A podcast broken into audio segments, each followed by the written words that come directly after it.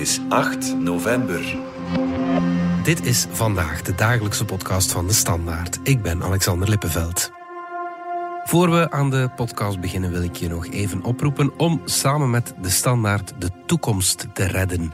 We gaan vier weken lang op zoek naar oplossingen voor de grote uitdagingen waar we voor staan in het onderwijs rond gezondheid, mobiliteit en wonen en samenleven. Je kan ons helpen met jouw goede ideeën om deze zware dossiers toch wel mee in beweging te krijgen. Alle info die vind je in de nieuwsapp van de Standaard of op standaard.be slash red de toekomst. Bart Somers stapt op als Vlaams vice-minister-president en hij wordt opgevolgd door Gwendoline Rutten. Nochtans had die laatste haar afscheid aangekondigd nadat ze naast de post van minister van Justitie greep een paar weken terug. En zo kennen de Vlaamse liberalen alweer een opvallende ministerwissel. Waarom geeft Somers er de brui aan en waarom keert Rutten nu al terug op wat ze een paar weken terug aankondigde?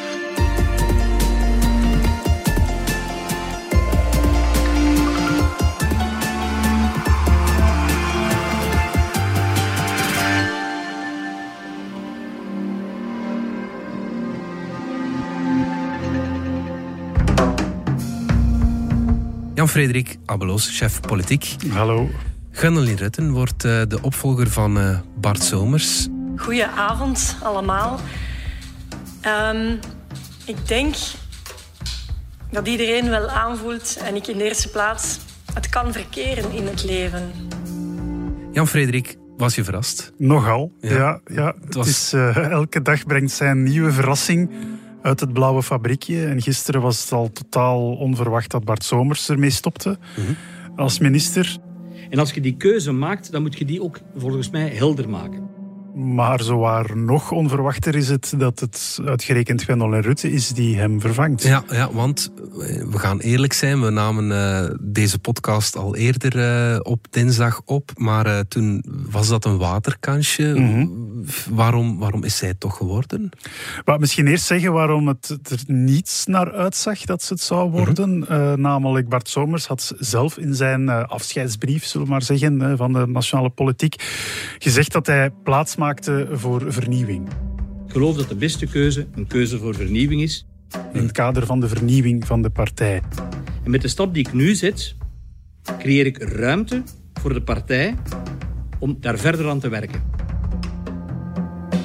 Dat leek er toch op te wijzen dat hij niet meteen aan iemand als Gwendoline Rutte dacht om hem te vervangen. Mhm. Maar, en eigenlijk horen we dat ook wel binnen de partij, dat Zomers bijvoorbeeld iemand als Stefanie Doze eerder op het oog had. Ja, uit Gent. Ja. Uit Gent, inderdaad, vanuit Oost-Vlaanderen. Vandaag senaatsvoorzitter, lid van de Vlaamse fractie. Mhm. Leek dus uh, perfect uh, geschikt uh, voor de functie. Of andere outsiders of andere kandidaten die er waren. Jong geweld als in Jasper Pillen in West-Vlaanderen, Maurits van der Rijden in Vlaams-Brabant. Rutte paste niet echt in dat rijtje. Mhm.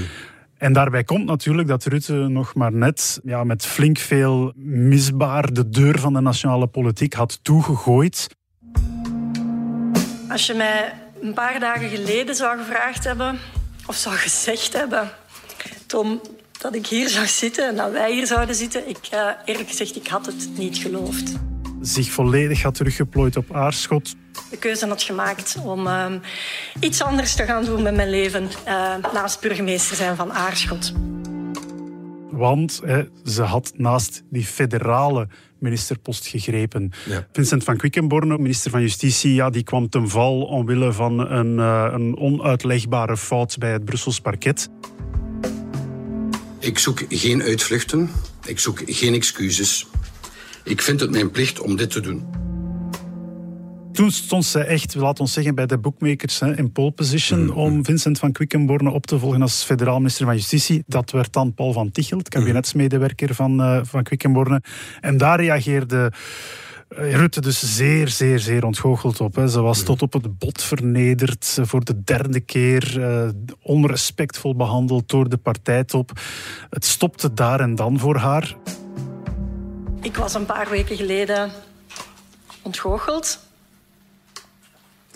Dat was een moeilijk moment, omdat ik voor mezelf vond dat ik niet langer impact kon hebben in de politiek. zoveel weken, dagen later moet je vaststellen dat ze nu weer terug is bij de, in de nationale politiek en in de absolute partijtop terug. Hè. Ik kan alleen maar zeggen, dat is het leven. En als je impact wil hebben, en ik wil impact hebben, dan neem je verantwoordelijkheid op het moment dat dat gevraagd wordt. Hoe moeten we dat nu lezen? Was de, de emmer der vernederingen dan toch niet zo vol uh, als ze zoals ze eerst aankondigde? Ja, ik denk de volledige reconstructie van deze week of deze maand zal toch nog eens moeten gemaakt worden. Mhm. Want het oogt soms heel raar geïmproviseerd. Je kan het niet altijd goed volgen. Somers die ook zegt, ik heb in de zomer al beslist dat ik zou opstappen. Maar goed, hij kondigt het dan pas nu aan, begin november. Zijn opvolging lijkt helemaal niet geregeld te zijn. Uh, terwijl had hij dat eerder kenbaar gemaakt, dan had men Wendel en Rutte misschien al eerder Vlaams minister kunnen maken zonder al het gedoe nu.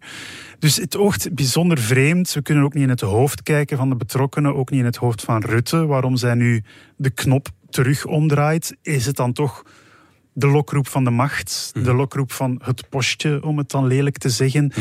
Ik hoor toch ook wel al van mensen binnen de partij dat, het, ja, dat ook de reacties daar gemengd zijn. Mhm. Voor en tegen wat er nu gebeurt. Maar of je nu voor of tegen bent, de reactie die je wel hoort bij iedereen is wel van, ja, hoe gaan we dit nu weer uitleggen? Ja, ja, ja, ja, ja. natuurlijk is het ook een soort van schuldbekentenis van de partij van, kijk Gwendolyn, we zijn, ja, we zijn jou gepasseerd en we hebben daar spijt van. Ik denk ook wel dat dit natuurlijk de partij top dat dit voor hen wel de kans biedt om een beetje hun imago op te poetsen. Uh, dat toch wel een, ook zeker dat Van de Kroon deuk had gekregen door de keuze voor Van Tichelt. Ja. Er waren ook in onze krant stukken verschenen over Open VLD als toch wel een beetje mannenbastion. Meende de Kroo dat nu met zijn boek over de E van de vrouw, wanneer hij op die manier Gwendel en Rutte bij het uh, grof huisvuil zette. Hè, dat was een beetje het beeld. We weten ook dat de Kroo daarmee inzat, dat hij ook wel erkende van ja, ik heb dat niet zo heel goed aangepakt. Je had Gwendolyn Rutte niet op tijd ingelicht dat zij het niet zou worden.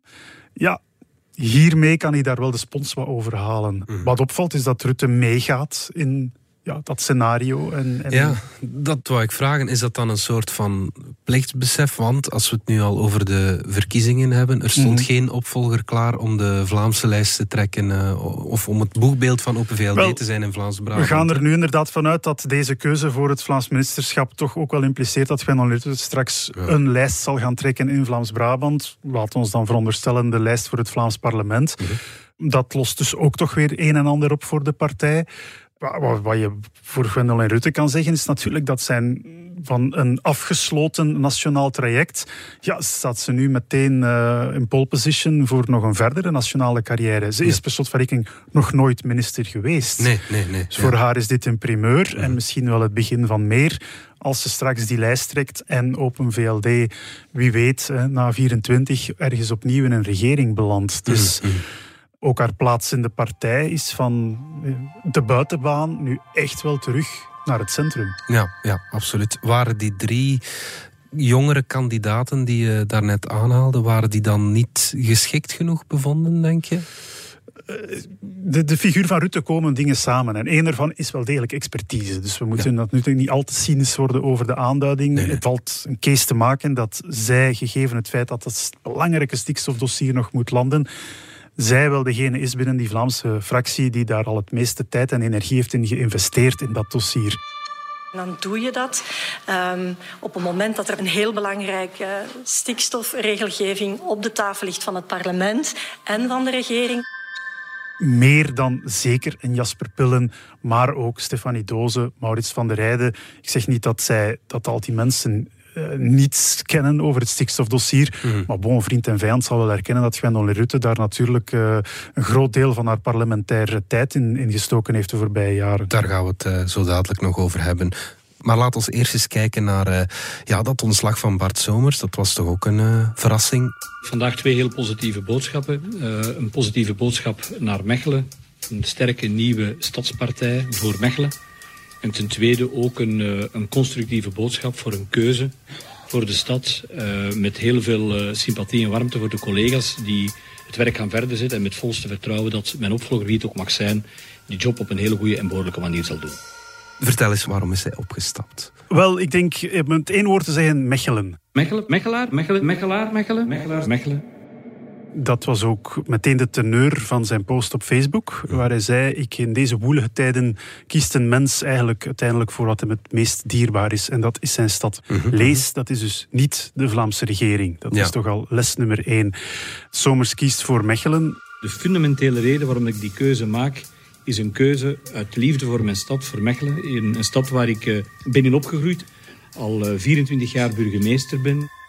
Moest Somers daar nu echt eh, ontslag voor nemen uit de Vlaamse regering, Jan-Frederik?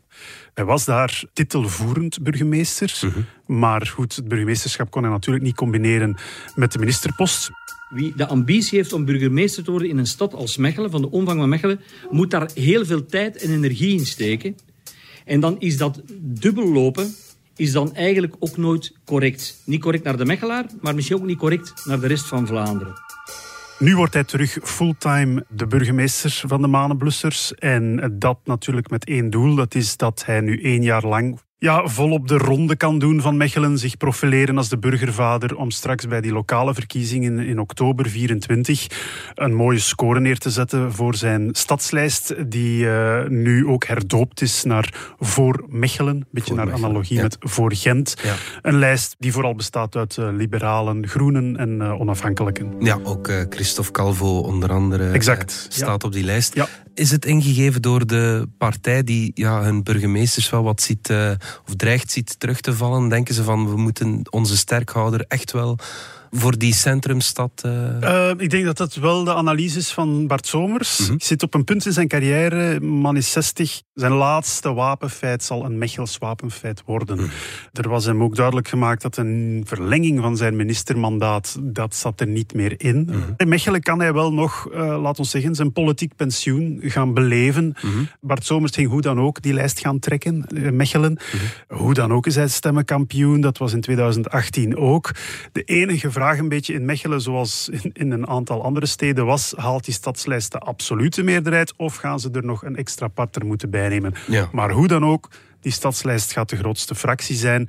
En dat zijn de nieuwe spelregels die Bart Somers zelf nog als minister heeft uitgetekend. Het stemmenkanon van die grootste fractie wordt automatisch de burgemeester. ja. Eh, ja, het had al heel raar moeten lopen dat dat niet Bart Somers zou moeten zijn. En als het dan zo duidelijk is dat hij toch burgemeester zou worden, waarom, waarom doet hij dit dan? Twee redenen. De, ene is dat hij natuurlijk wel nog echt Mechelen wil verzekeren. Eh, daar wordt soms ook eens verwezen naar een recente peiling van collega's van het Nieuwsblad. Waaruit blijkt, maar goed, dit is op één jaar voor de verkiezingen echt wel met veel korrels zout te nemen, dat die fameuze stadslijst in Mechelen zijn absolute meerderheid zou gaan verliezen. In 2018 was het ook al het geval dat binnen dat kartel, als je het zo wil noemen, er eigenlijk meer groene verkozen waren dan, dan blauwe, dan liberalen. Oké, ja. Eh, dus dat is misschien toch een trend die zomers moest gaan keren. Eh, Je moet ook rekenen, in Mechelen, ja, de man is daar jaren alleen in naam burgemeester geweest. Heeft destijds een beetje de stad verraden hè, om dan het ministerpost te gaan opnemen. Ja. Niet voor het eerst, want hij is destijds, eh, begin jaren 2000, is hij ook al eens weggeroepen uit Mechelen richting de Vlaamse regering, om dan Vlaams minister-president te worden voor een jaar. Eh, ja, nu keert hij opnieuw terug naar de stad. Door dit nu al te doen, denk ik, hoopt hij erop dat de Mechelaars... Ja, Dat met de mantel der liefde Voilà, bedekken, en dat ja. dat dan toch misschien tot een nog betere score dan zal leiden in oktober. Mhm. Maar het is waar, het kon nu niet echt helemaal nog fout lopen voor Somers. Ja, het is misschien ook een van de laatste waarvan je het zou verwachten, toch? Bart Somers, toch een man die uit plichtsbesef wat eh, lijkt opgetrokken. Het is in elk geval iemand die van eh, politieke vernieuwing of de hele inclusiegedachte Mhm. natuurlijk wat zijn handelsmerk heeft gemaakt, eh, zachtere stijl van aan politiek doen. Maar bon, je moet dat allemaal wel met een korrel zout nemen. Bart Somers staat tegelijkertijd ook wel bekend als een zeer gehaaide onderhandelaar, raspoliticus. Iemand die, zoals dat heet, weet wanneer de lift naar boven gaat of wanneer hij moet uitstappen als het minder goed gaat. Is om die reden ook al alles geweest, boven lokaal bijna. Hè. Vlaams minister-president, eh vice-minister-president, partijvoorzitter. Moet gezegd, het is niet altijd geëindigd in een eclatant succes natuurlijk, Mm, mm, dat mm. bovenlokale verhaal. Voorzitterschap is, zoals vele van zijn voorgangers, geëindigd met een verkiezingsnederlaag. Dat Vlaams minister-presidentschap, daar wil hij zelf ook niet meer aan herinnerd worden.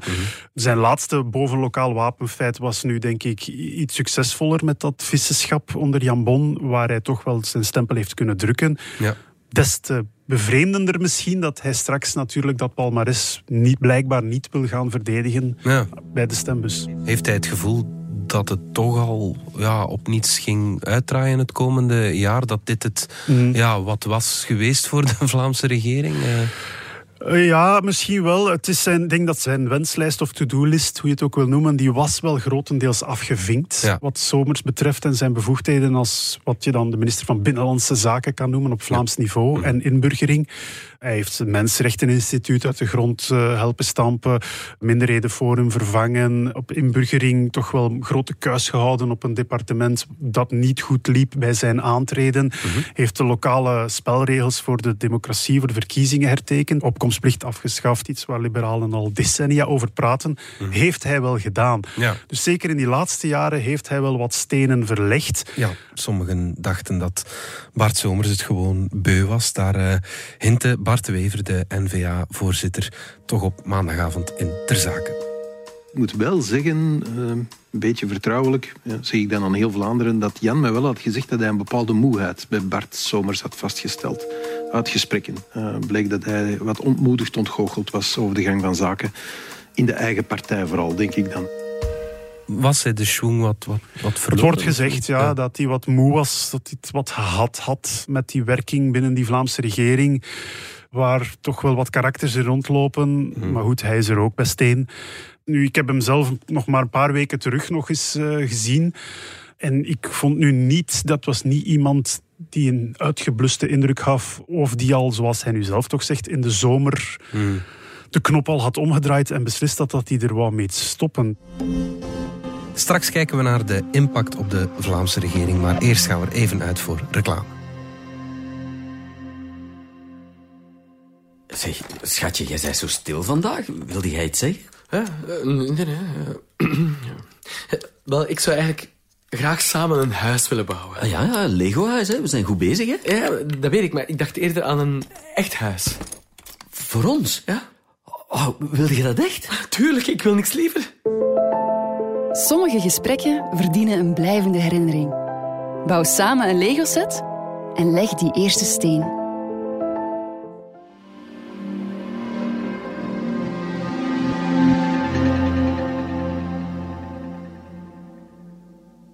Jan Frederik, terug naar jou dan. Ehm Gwendoline Rutten komt nu in de Vlaamse regering als Mhm. eh, vice-minister-president.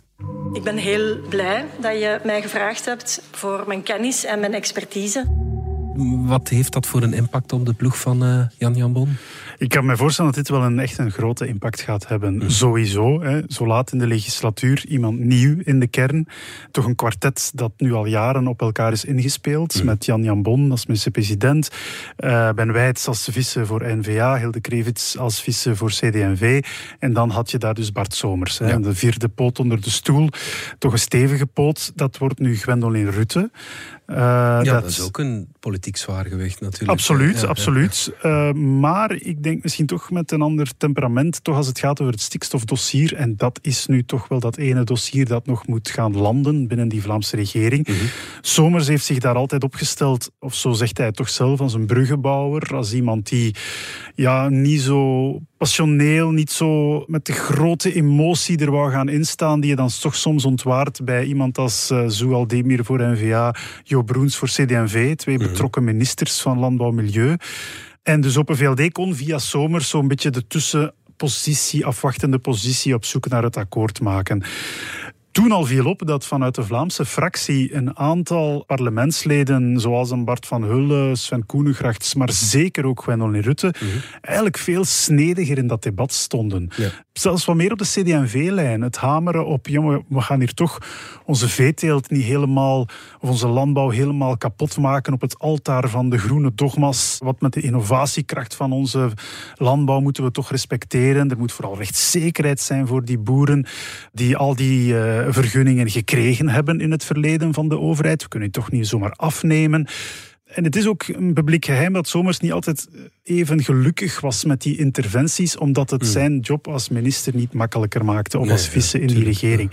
Ja, nu is het uitgerekend Gwendolyn Rutte, dus een zeer vocaal tegenstander op een bepaald moment geweest is. Herinner u van die rode lijst, ja, die in die kern komt. Dus Rutte was in alle staten, omdat uh, de Averboden, de paters van Averboden...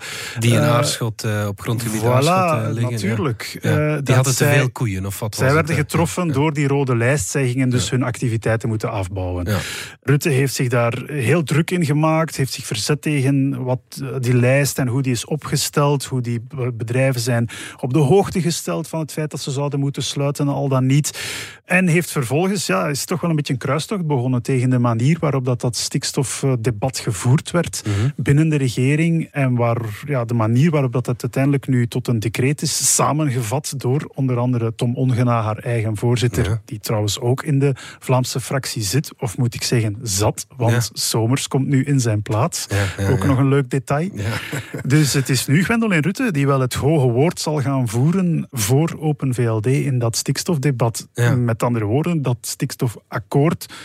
Ik weet niet of dat dit met deze aanduiding nu plots dichterbij is gekomen. Nee, nee, in tegendeel misschien. Eh, ik denk niet dat uh, Jan Bon en Zugal Demir en Ben Weits dat die hier tevreden mee zijn. Wel, we hebben het hen nog niet gevraagd, maar uh, de kans lijkt me klein. Ze waren om te beginnen al niet zo heel blij met het feit dat Somers vertrok. Mm. Hè, op, uh, aan de vooravond van, laat ons zeggen, de zoveelste finale onderhandelingen over stikstof. Dat het nu Gwendolyn Rutte is die in de plaats komt. Ja, ik kan me moeilijk inbeelden dat ze dit nu, ze hier nu heel blij om zijn. Bij CD&V misschien uh, denken ze er anders over. Ja, ja, wellicht wel. Anderzijds blijf je wel ja, in die kern blijven er wel vier kopstukken van de partijen zitten. Moest dat uh, Jasper Pillem, pakweg hem mhm. geweest zijn, of zelfs Lydia Peters, dan was dat veel minder zo. Op een VLD toont nu wel van, we nemen de Vlaamse regering nog serieus. Ja, dat, zo kan je het ook bekijken, want dat was ook wel het gevoel of de frustratie, zeker ook bij de NVA, die toch de Vlaamse minister-president levert, ja, dat Open VLD hier echt wel het signaal gaf via het exit van Somers, van die Vlaamse regering. Het dient alleen om nieuwe voilà, gezichten te we hebben het er een beetje mee gehad en we kunnen het nu nog gebruiken als een promotiekanaal voor een nieuw gezicht, maar voor de rest, we don't care. Mhm. Dat is natuurlijk nu wel anders. Met de komst van Gwendolyn Rutte ja, zal opnieuw vriend en vijand toch wel erkennen dat daar iemand zit met heel veel politieke ervaring, eh, met kennis van het belangrijkste dossier dat nog wacht. Ja. Alleen is haar opstelling in dat dossier tot nu toe wel aan de forse kant geweest. Maar goed, we zullen zien eh, hoe dat nu verder gaat. Nu ze effectief natuurlijk mee het compromis moet smeden dat is opnieuw een andere rol dan diegene die ze had natuurlijk in het parlement, waar je dan eerder de zweep er wat kan opleggen. Uh, dus voilà, we zullen zien uh, hoe ze het ervan afbrengt in de, ja, de luttele maanden uiteindelijk nog maar die haar resten hè, als minister. Ja. Nog 200 dagen te gaan. Eén dag in de politiek kan het verschil maken. Kan je je voorstellen wat 200 dagen kunnen doen? Tot slot, Open VLD is een partij in moeilijke papieren. Ja.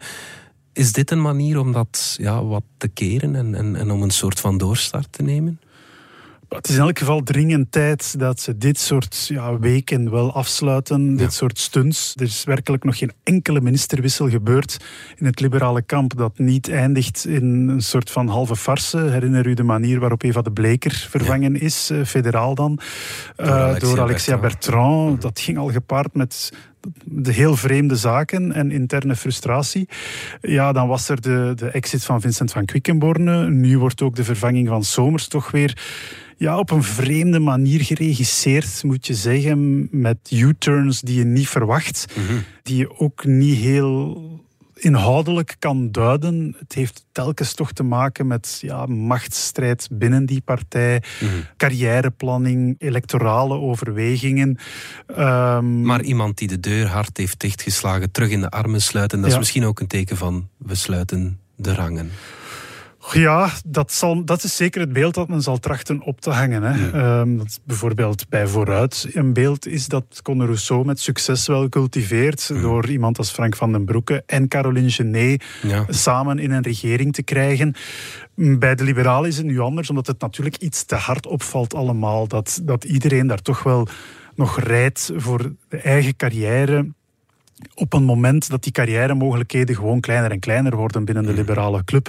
Mhm. Omdat Open VLD, hoe je het ook draait of keert, een kleinere partij wordt. Mhm. En dan zijn er niet zoveel opties. Ene optie is je terugplooien op je eigen machtsbasis, eh, lokaal. Dat is wat Van Quickenborne nu doet, wat Somers doet. En dachten we wat Gwendol en Rutte ook deed in Aarschot. Ja, de andere optie is dan toch nog pakken wat je kan pakken uh, boven lokaal. En dat is hoe je het ook draait of keert, wat Gwendol en Rutte nu doet. Hè. De kans dient zich aan en ze grijpt ze. Ja, Frederik Abelus, dankjewel. Graag gedaan.